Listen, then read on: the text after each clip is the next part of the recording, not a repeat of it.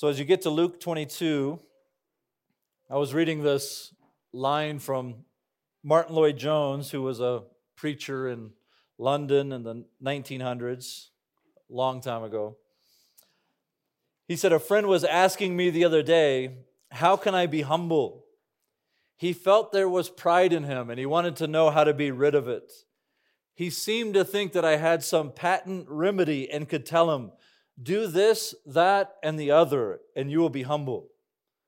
Lloyd-Jones said, I have no method or technique. I can't tell you to get down on your knees and believe in prayer because I know that you will soon be proud of that. There's only one way to be humble, he said, and that is to look into the face of Jesus Christ. You cannot be anything else than humble when you see him. That is the only way.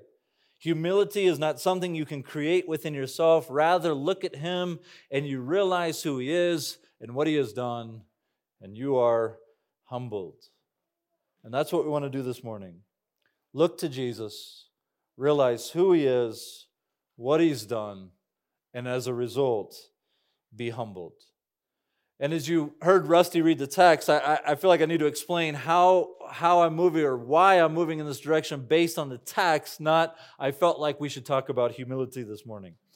I think these two ideas uh, uh, uh, of the work of Christ, the person of Christ, and humility, they flow out of the larger context of this chapter. Jesus has just finished the Passover, and he had kind of, we said he kind of taken the symbolism of the Passover and used it to point forward to his impending within hours execution and his substitutionary death on the cross. He's just finished describing this that, that he is the lamb slain before the foundation of the world, that he's the lamb of God who has come to take away the sin of the world. And then he immediately transitions into how he should prepare his disciples in light of what is about to happen. And he begins to instruct them. And you'll see, I think, a theme that develops, especially in the text we're going to look at uh, this morning, verses 24 to 34. This, this need that the disciples have to humble themselves or to be humbled. So it seems like this section, uh, uh again, sort of includes everything that flows through verse 38. We won't make it quite that far this morning. We're going to make it through verse 34. But let's look and see how this theme of humility is developed. Look there in verse 24. We see humble service. A dispute also arose among them as to which of them was to be regarded as the greatest. Now remember, this is on the, on the heels of Jesus saying, One of you here at this meal will betray me. And of course, those who have walked through the Gospel of Luke, if you've read the Gospel of Luke, you know, as a reader, as somebody who's studying it, you're not surprised when you get to this point that Judas is the betrayer because you've actually been told early on in the gospel that it was Judas, that he would conspire against Jesus. But imagine the shock of the disciples right? We're, we sort of have this expanded view of what's going on, and we've heard the story, and we know, and we're told earlier in the text. But imagine the shock of the disciples when they learn that one of them at that private Passover meal between Jesus and his disciples would be the one to betray Christ. And it even led to a discussion. We looked at this actually a, a couple weeks ago, verses 21 to 23. But this actually led to a discussion about who is it? Luke doesn't tell us, but I think it's in Matthew. They, they begin to wonder is it, is it me? And amazingly, the disciples move from that conversation, one of the 12, one of you here will betray me. Who is it? There's discussion amongst them. The very next thing we have in our text is an argument amongst the disciples about who's the greatest of the bunch. Right? Luke says a dispute arose among them. And it's bad enough to find the disciples arguing right after Jesus' prediction. Again, he used the Lord's Supper. This is my body given for you. This is my blood of, of the new covenant. He, right after he tells them he's going to die, they debate for a minute about who's going to betray him. And now they're debating about who is the greatest. Now, unfortunately, this isn't super surprising for us as we've walked through the Gospel of Luke. This is actually not the first time they've had this debate. And it's not the first time they had it right after Jesus said he's going to die. You know, from what we know about the disciples, and from some of the other conversations that they have about who's the greatest, who's going to be on Jesus' right hand, their, their, their argument about greatness seems to be related to this idea of, of the kingdom. Jesus has come, he's going to establish this kingdom, and they want to be second in charge, second in command. In other words, they hope to gain status by their closeness to Jesus as it relates to their position in this kingdom that Jesus has come to establish. In other words, they're just jockeying for position, not unlike politicians in our world today. But Jesus doesn't engage the debate.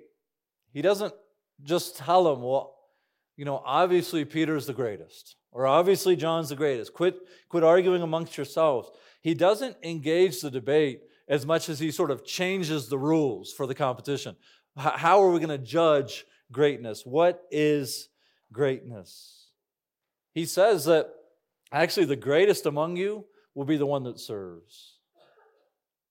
He sets out to change the way they think about greatness, change the way they think about leadership and power and authority. It's not who can climb the ladder the tallest and coerce others to do what they want through their power and their authority and their great leadership. The greatest among you, Jesus says, is the one who will serve.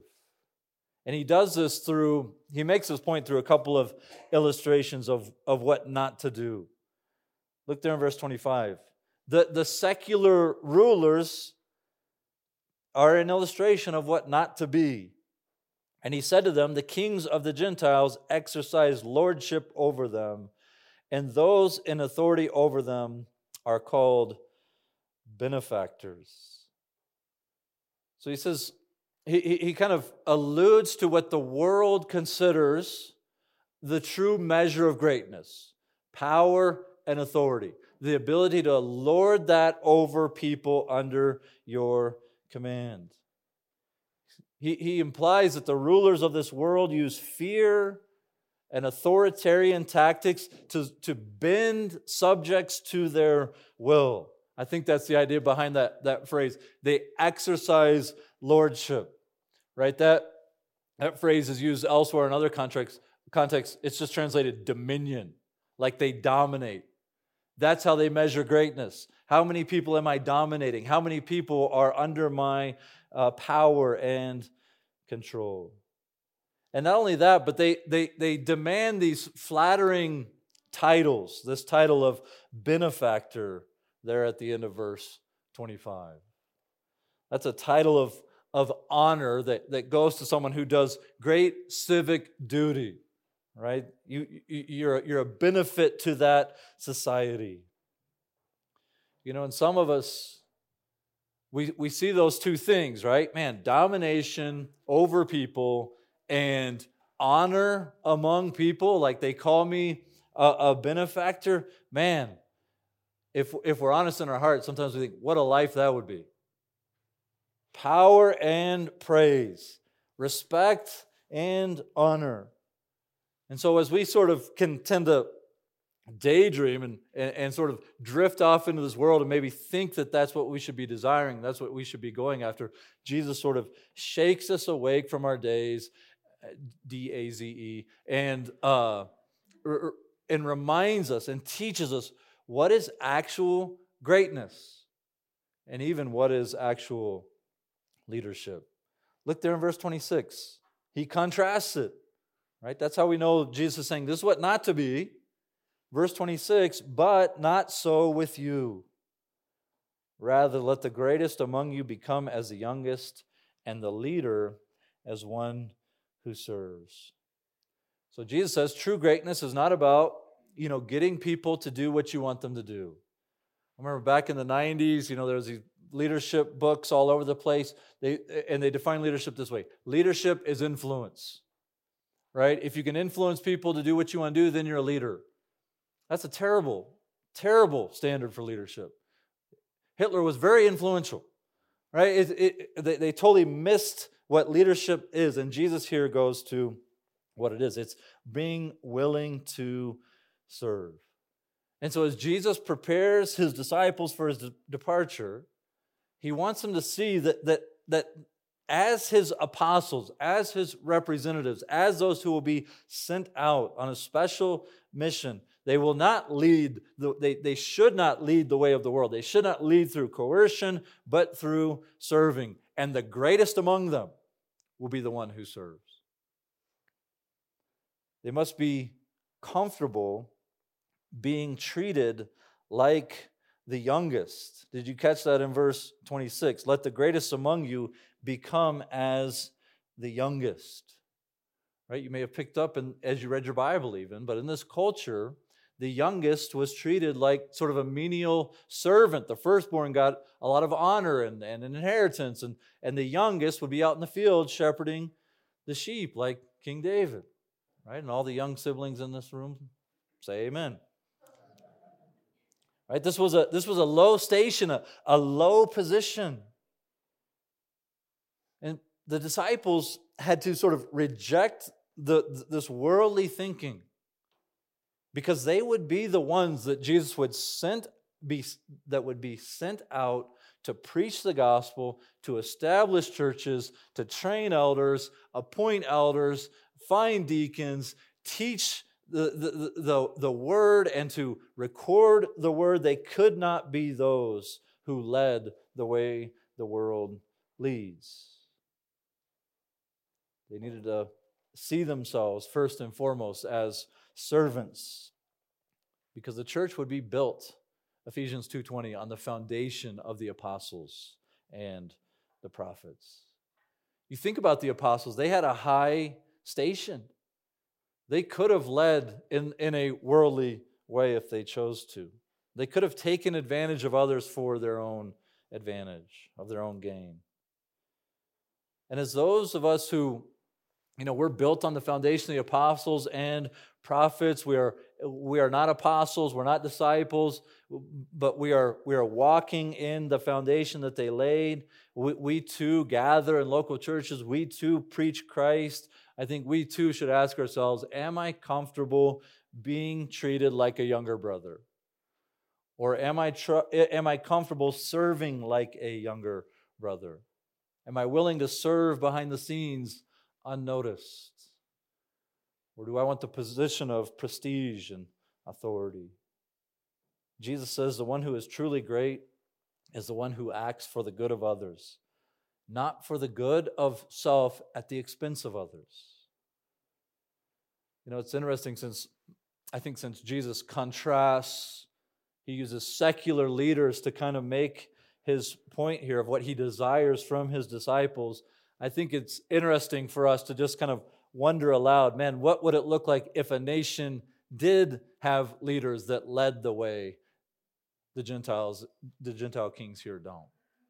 What if every leader existed not for their own gain, but for the service and good of others? And it's sort of a, I admit, it's sort of a setup because as we sneer at the politician and we say, yeah, how, how terrible are they? I wonder what it would be if our families operated this way. And you know, what about if every church, every church was driven not by this desire to be great in the world's eyes, but by service and love for others? You see, I think Jesus rebukes, it's a gentle rebuke, but I think he rebukes his disciples because he sees they're being driven by selfish ambition. They want to elevate themselves. I'm greater than you, and if I'm going to elevate myself, I, have to kind of squash the guy next to me. So he sees the selfish ambition in them and he corrects them. Because selfish ambition will destroy any sense of unity amongst the disciples. And it will destroy any ability for them to establish churches that are united around Christ. Because selfish ambition, James 4, 4 if, uh, you know, what are these wars and these fightings arising from you? Do they not come from these passions? You want something and you don't get it, so you murder? Right? Selfish ambition leads inevitably to conflict. And they can't establish churches of unity if they're driven by selfish ambition, which leads to hatred of others, leads to bitterness, leads to animosity. And so, what Jesus is seeking to instruct his disciples is, is that selfish ambition must be replaced with humility. Selfish ambition must be replaced with humility. It's humility that allows a person to, to selflessly serve others. And what happens in a church, and we see it in our church, when when you when you selflessly serve others, it's not hatred and bitterness and animosity that's multiplied. Selfless love for others is multiplied when we put aside selfish ambition. So Jesus says worldly leaders exercise lordship over others, but not so with you. Not so with you. The great the greatest is the one who becomes like the youngest, and the leader will be the one who serves. So that's the first illustration Jesus gives secular rulers. The second one is there in verse 27. For who is the greater? One who reclines at table or one who serves? Is it not the one who reclines at table? But I am among you as one who serves.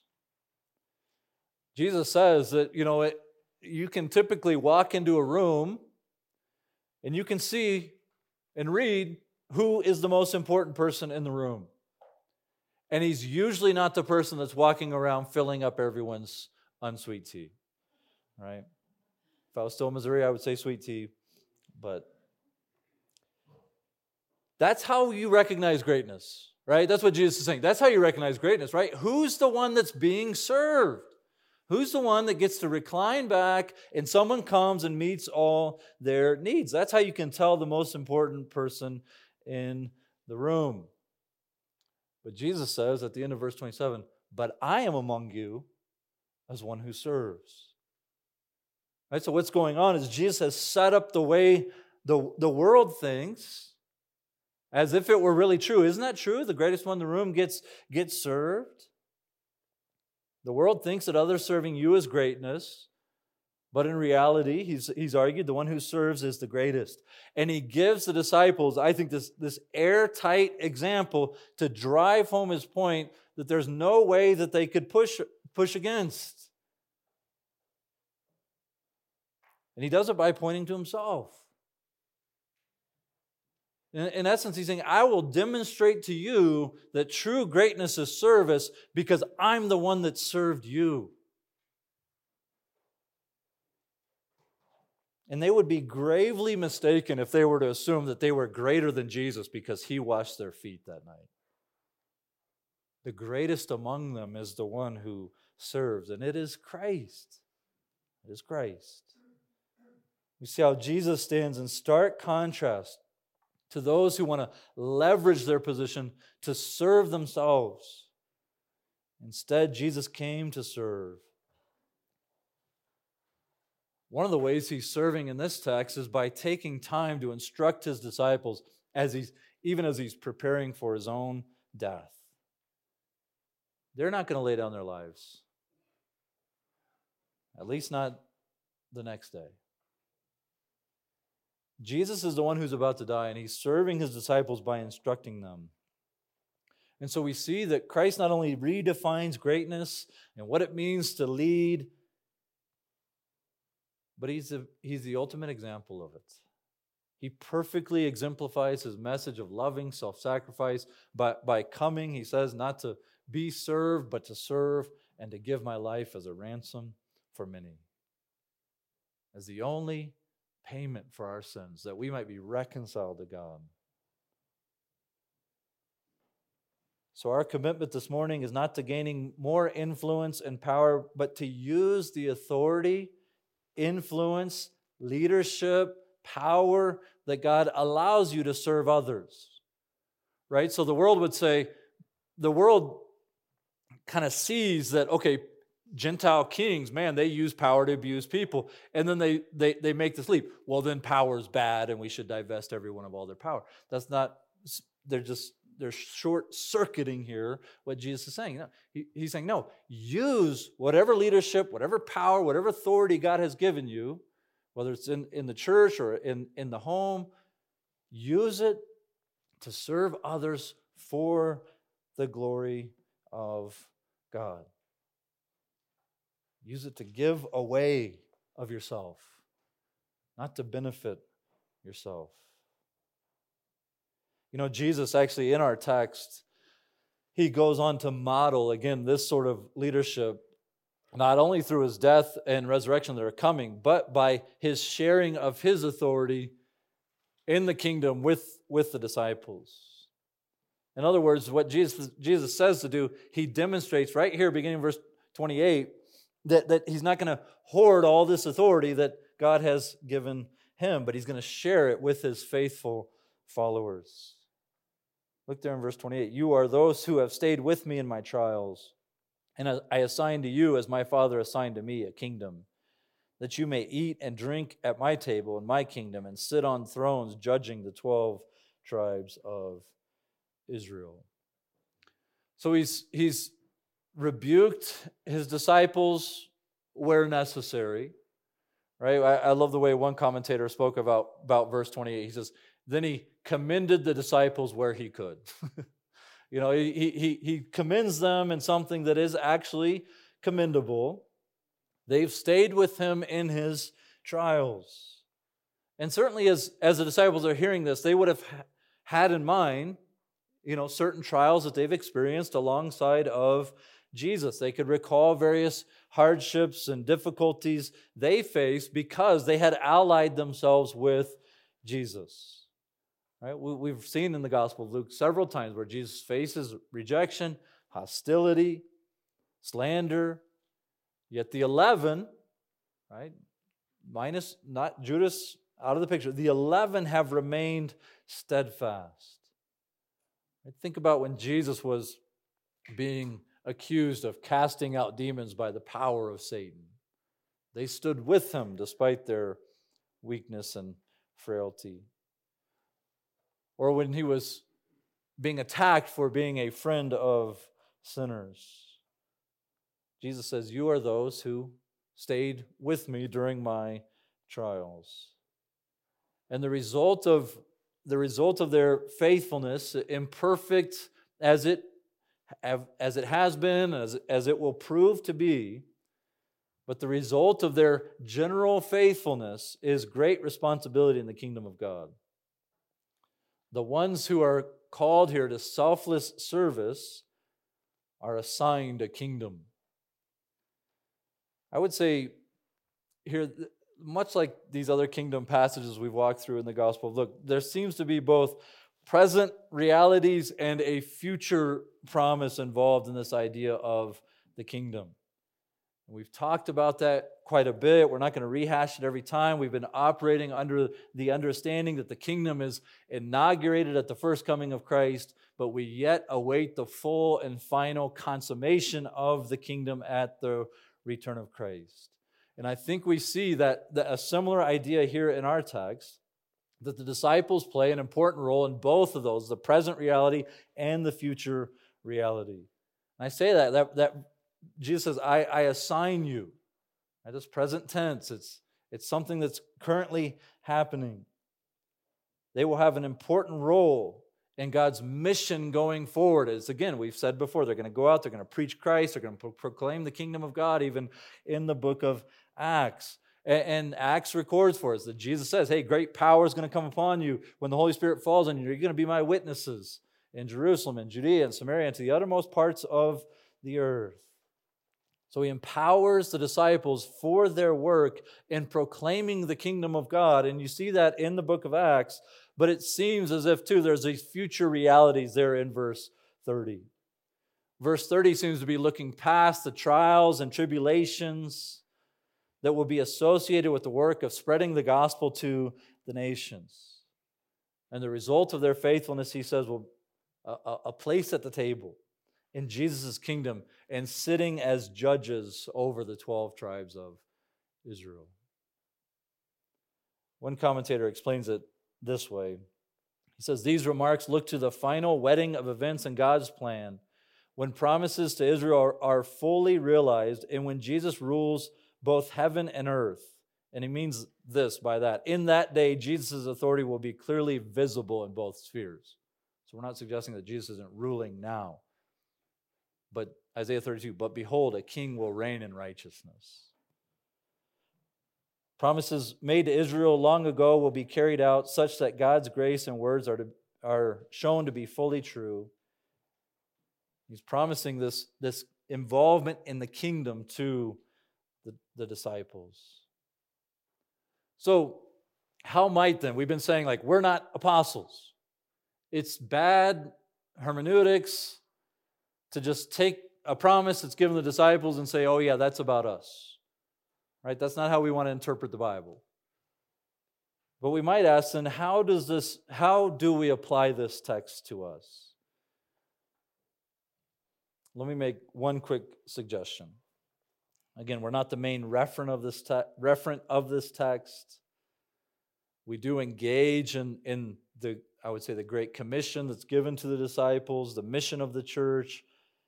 We do desire to live consistent with the ethics of the kingdom of God that Jesus taught, and we do look forward to this messianic reign of Christ. But again, we're not the main focus here. So I want us to make an observation that will help us do what we set out to do from the beginning of this text. And that's a we can't identify in every way with these disciples. But we can identify with them in this sense. We tend to be those who jockey for position. Right? We tend to be those who think that we can outdo one another or that we need to outshine one another. That's the problem with, with the disciples. They were convinced that their position in the kingdom of God was dependent on their ability to outperform and outshine one another. If I can just do that, then I can have the greater position in the kingdom of God. But what does Jesus do with his disciples? It's really tempting, you know, I don't know if you've been in a position like this, but it's really tempting when people are like bickering for your attention or for your love.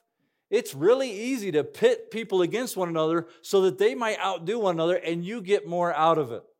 Right? But Jesus doesn't do that. He doesn't put them against each other to motivate them to work even harder because, hey, after all, the ends justify the means and they'll go spread the kingdom of God even harder if I just make them against each other. He doesn't do that, actually.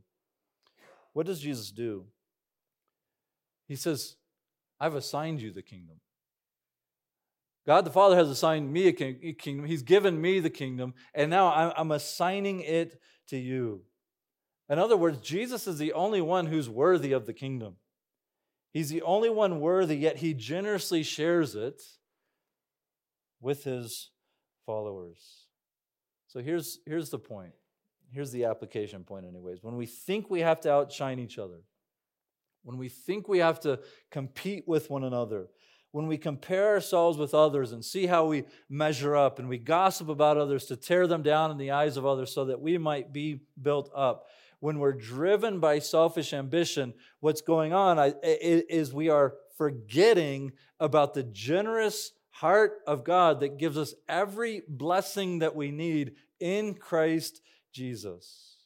He shares all the benefits that He won with us freely, not based on our relationship with one another, not based on how we compare with one another, but based solely on Jesus' perfection, Jesus' perfect sacrifice on our behalf, and based then on our reliance on Him, faith in Him. And you receive every spiritual blessing in Christ Jesus. Behold Christ. Behold Christ.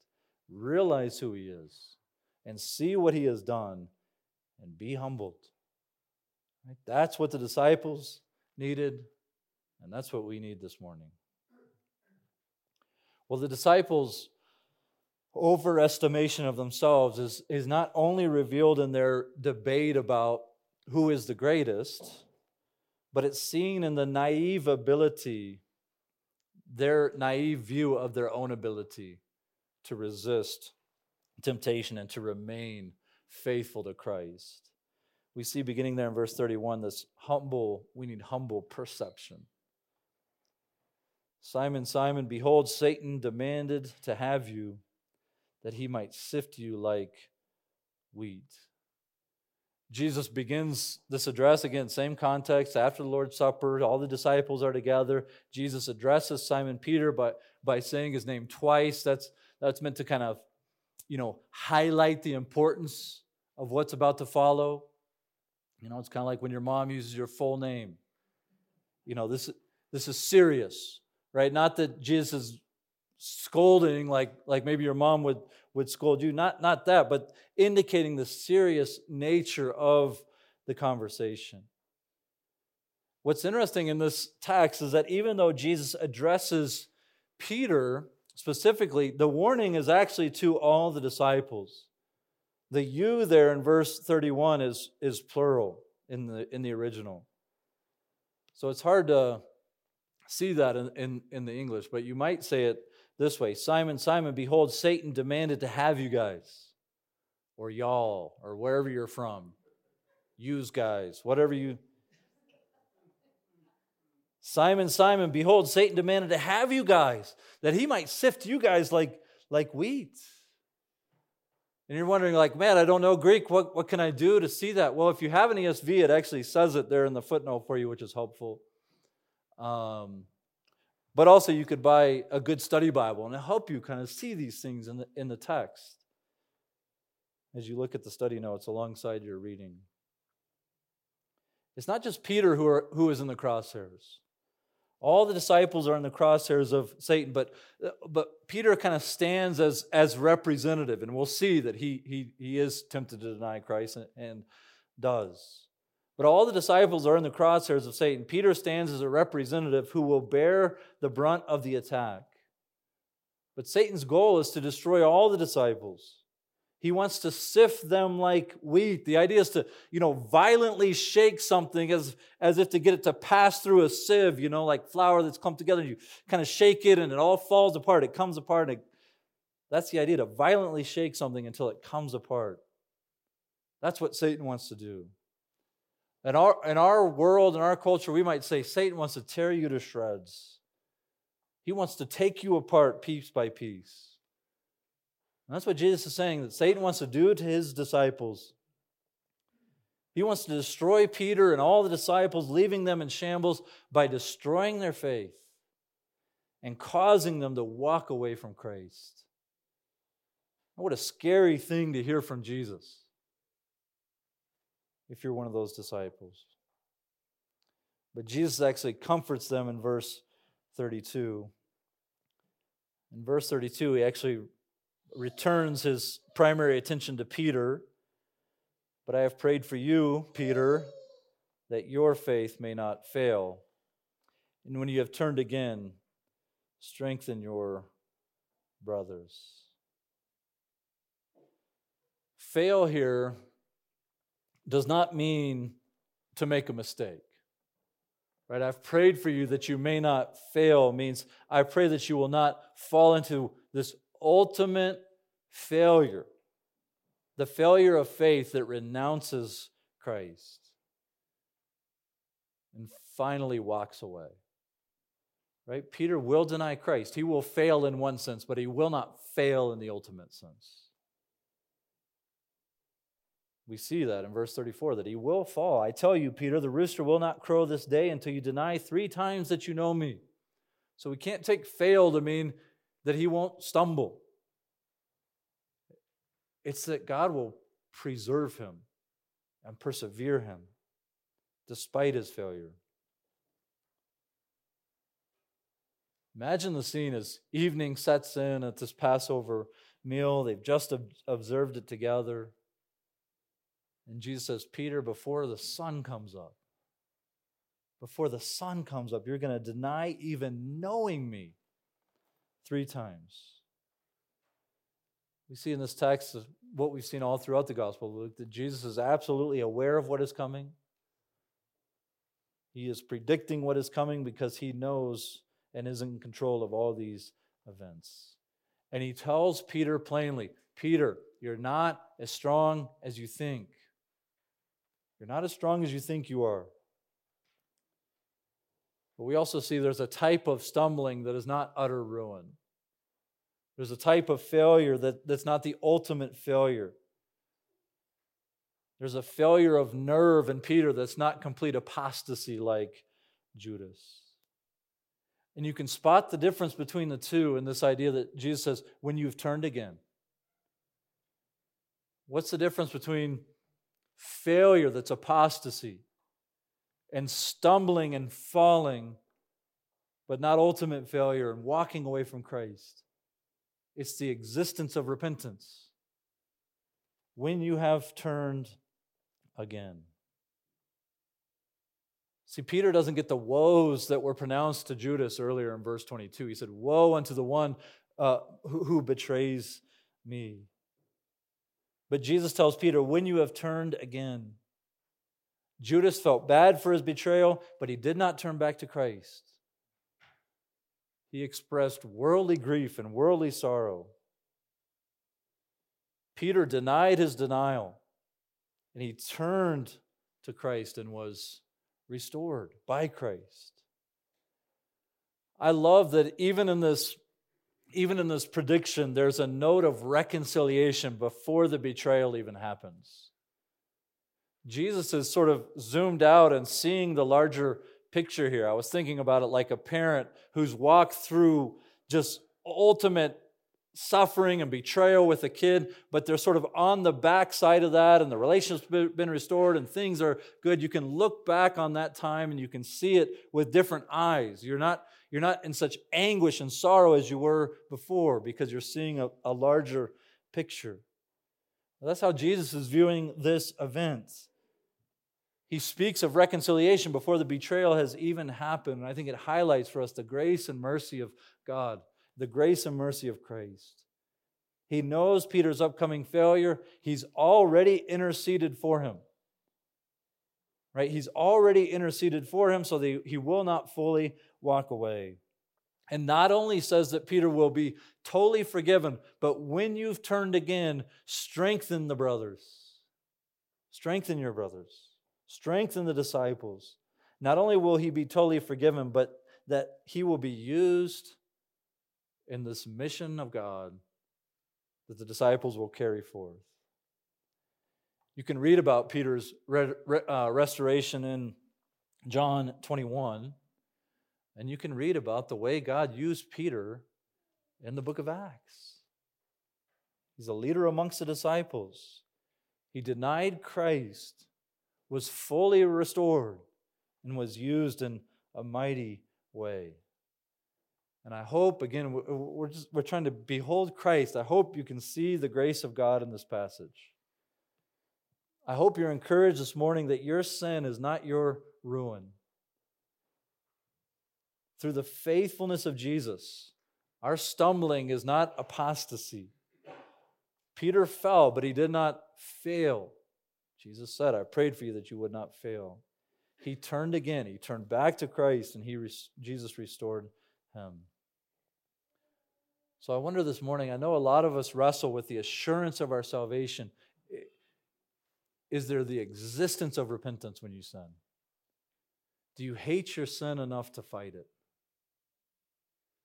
Then you should be encouraged by that. That the Spirit is at work in your heart, helping you to battle the flesh. The person who walks according to the flesh cannot please God. So you can be encouraged of Christ's work in you if you hate your sin, if you cry out to Him in faith and ask for forgiveness when you sin and for strength to battle it. And Jesus is our intercessor. He is a constant testimony that our hope is not in our sinlessness. Our hope is not in us. Our hope is not in our ability to keep from stumbling, but in the righteousness of Christ applied to all who have faith in Him. So, two things, two reminders for us in the text, just quickly. Cling to Jesus first. But two, do not be surprised if some who once seemed to be vibrant and faithful followers of Jesus walk away. Because it, it happens. It happened with Judas. Now, one thing, if that's true, we got to cling to Christ. We got to we got to turn quickly from our sin. Right? Not I'm not saying that's a basis of our justification. That's the evidence of our justification, right? Don't don't misunderstand me. But but if that's the pervasive reality of sin in my in my heart, that it's a constant need for me to confess sin, to acknowledge sin, to repent of sin, and, and it's if that's true of Peter as well, then that should be that should cause us to be leery of ourselves. Right? So don't don't follow your heart. And this warning, it should make Peter alert. But instead, what does he do? He boasts of his own faithfulness. This warning should cause Peter to fall in fear and trembling, but he boasts of his own faithfulness. Peter said to him in verse 33 Lord, I am ready to go with you both to prison and to death. One thing we see, at least a positive side of the disciples, is they're actually beginning to kind of come to terms with what Jesus has been saying. Peter at least recognizes what's coming up for Jesus. He's going to be captured and he's going to be put to death.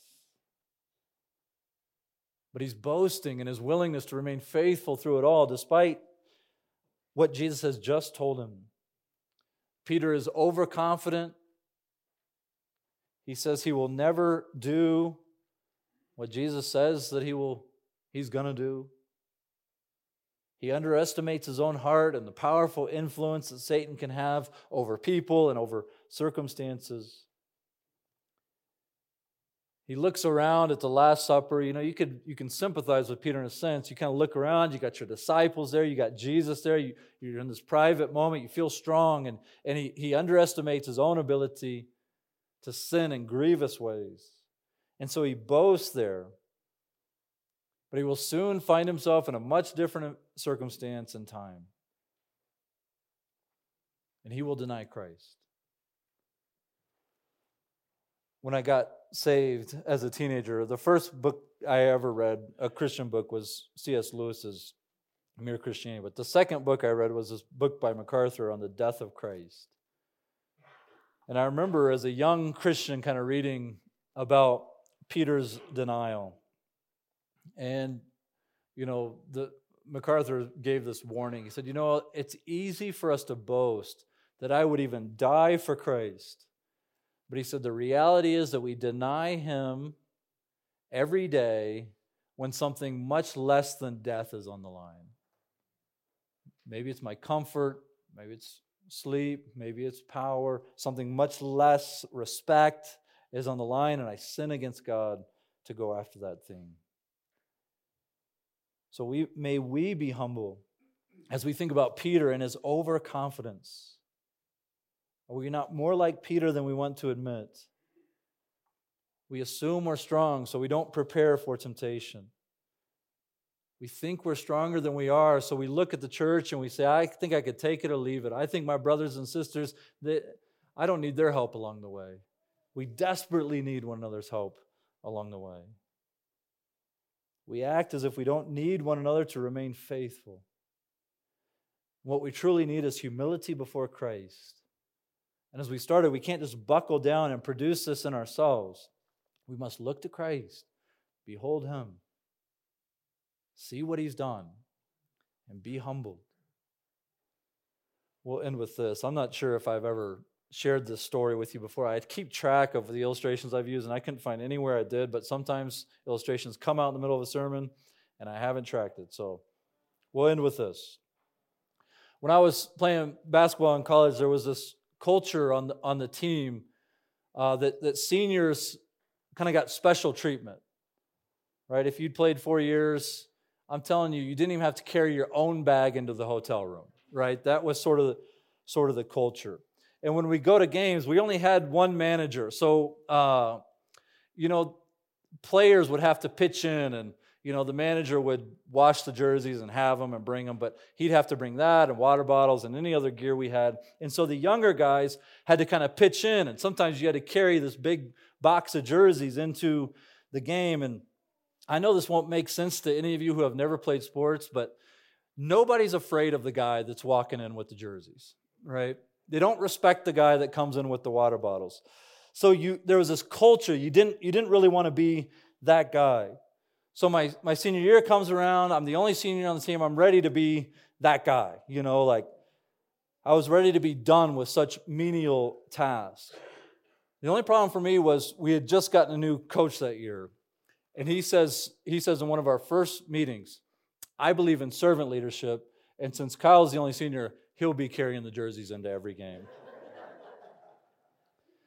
you know, that, but that was instructive for me because what I saw in, in my coach actually was that he lived out what he taught. Half the time I couldn't get to the jerseys because Coach Samansky was there to pick them up, and he would carry them in as the head coach of this team.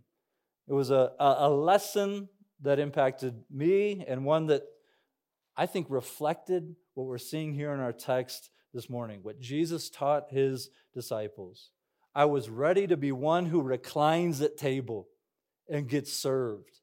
And I needed to be humbled and learn that, that I needed to be the one who serves. What I needed was humility. What I needed was to behold Christ. And I think that's still what I need, and I think that's what we all need this morning. Let's pray. Lord God, change us we see the pervasive remains of pride in our flesh and we hate it. We want to grow in humility. We want to consider others more important than ourselves. We want to be like Christ. Lord, would you cause that to happen in our hearts as we behold him? May we be transformed from one degree of glory to another. May we glorify Christ by exemplifying his humility the one who came not to be served, but to serve and to give his life as a ransom. In Jesus' name, amen.